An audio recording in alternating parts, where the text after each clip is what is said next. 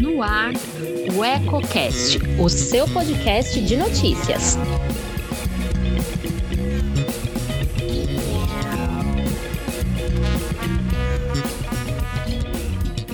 Olá, eu sou Elton Laude e começa agora mais um Politicando, que toda semana traz alguns pontos e contrapontos do meio político. Quer saber o que está dando que falar nos bastidores? Fique comigo.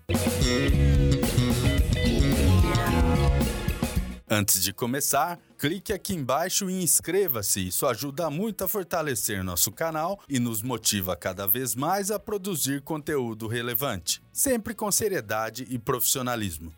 O programa desta semana fala dos desdobramentos das acusações de homofobia feitas pela comunidade LGBTQIA, contra os vereadores Leonardo Henrique de Oliveira, o Dudu do Basquete do Cidadania e Mirna Adriana Justo, do PSDB, que acabaram resultando no encaminhamento de uma representação à Comissão de Ética e Decoro Parlamentar da Câmara Municipal de Lençóis Paulista. Para quem não se recorda, na sessão do dia 28 de junho, data que marcou a comemoração do Dia do Orgulho LGBTQIA, ambos fizeram discursos preconceituosos durante a votação de um projeto que tratava de ações de conscientização e combate ao abuso e à exploração sexual de crianças e adolescentes, ligando a pedofilia a questões relacionadas à diversidade sexual. Contraditório, Dudu defendeu respeito à condição de cada um, ao mesmo tempo em que usou a palavra viado para se referir a um homem homossexual. Também atacou de forma odiosa um comercial de uma rede de fast food que mostrava crianças, filhas de pais do público LGBTQIA,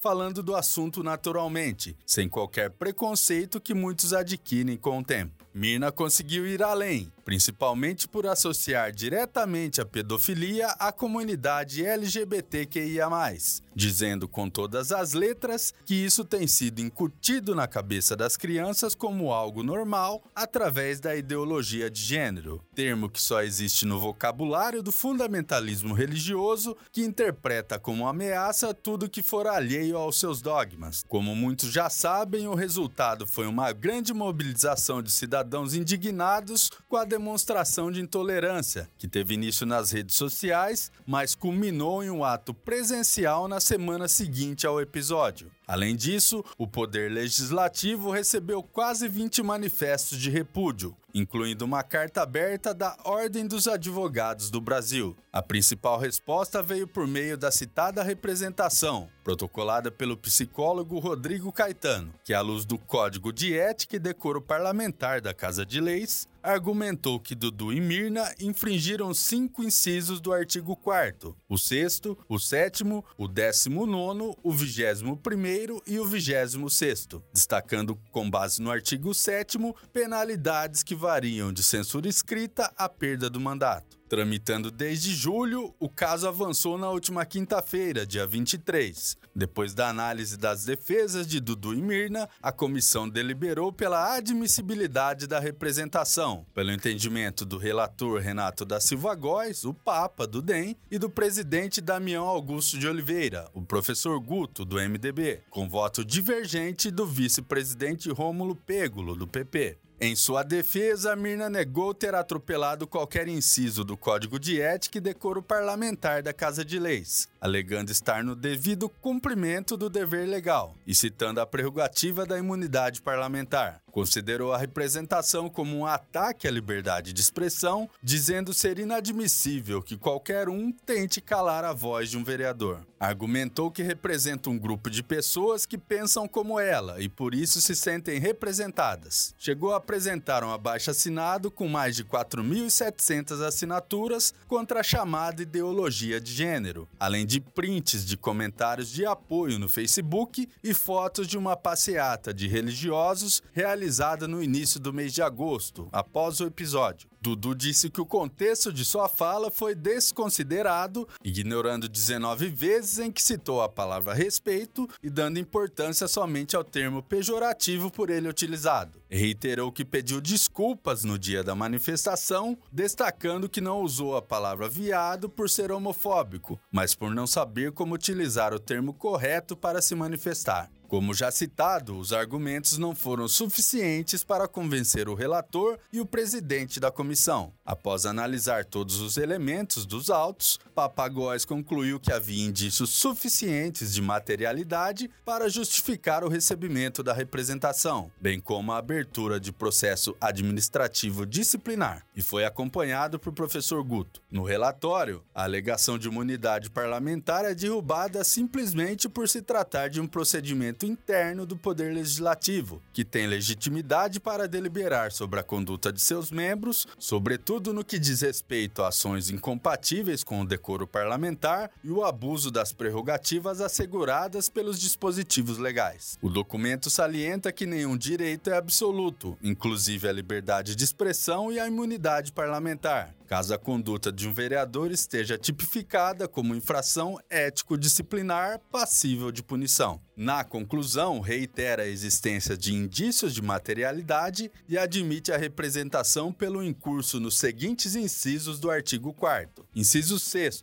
comportar-se dentro ou fora dos recintos da Câmara Municipal por atos ou palavras de forma atentatória à dignidade, às responsabilidades da função pública, bem como atuar de modo prejudicial à imagem do poder legislativo em suas atividades política e social. Inciso 7. Desrespeitar a dignidade de qualquer cidadão, bem como a manifestação da vontade do povo lençoense. Inciso 19. Propalar ou divulgar no exercício do mandato fatos ou informações que sabem não serem verdadeiras, não comprovadas, manipuladas ou distorcidas. Inciso 21. Usar de expressões ofensivas, irônicas, discriminatórias, preconceituosas ou de baixo calão em relação a qualquer qualquer pessoa. Inciso 26.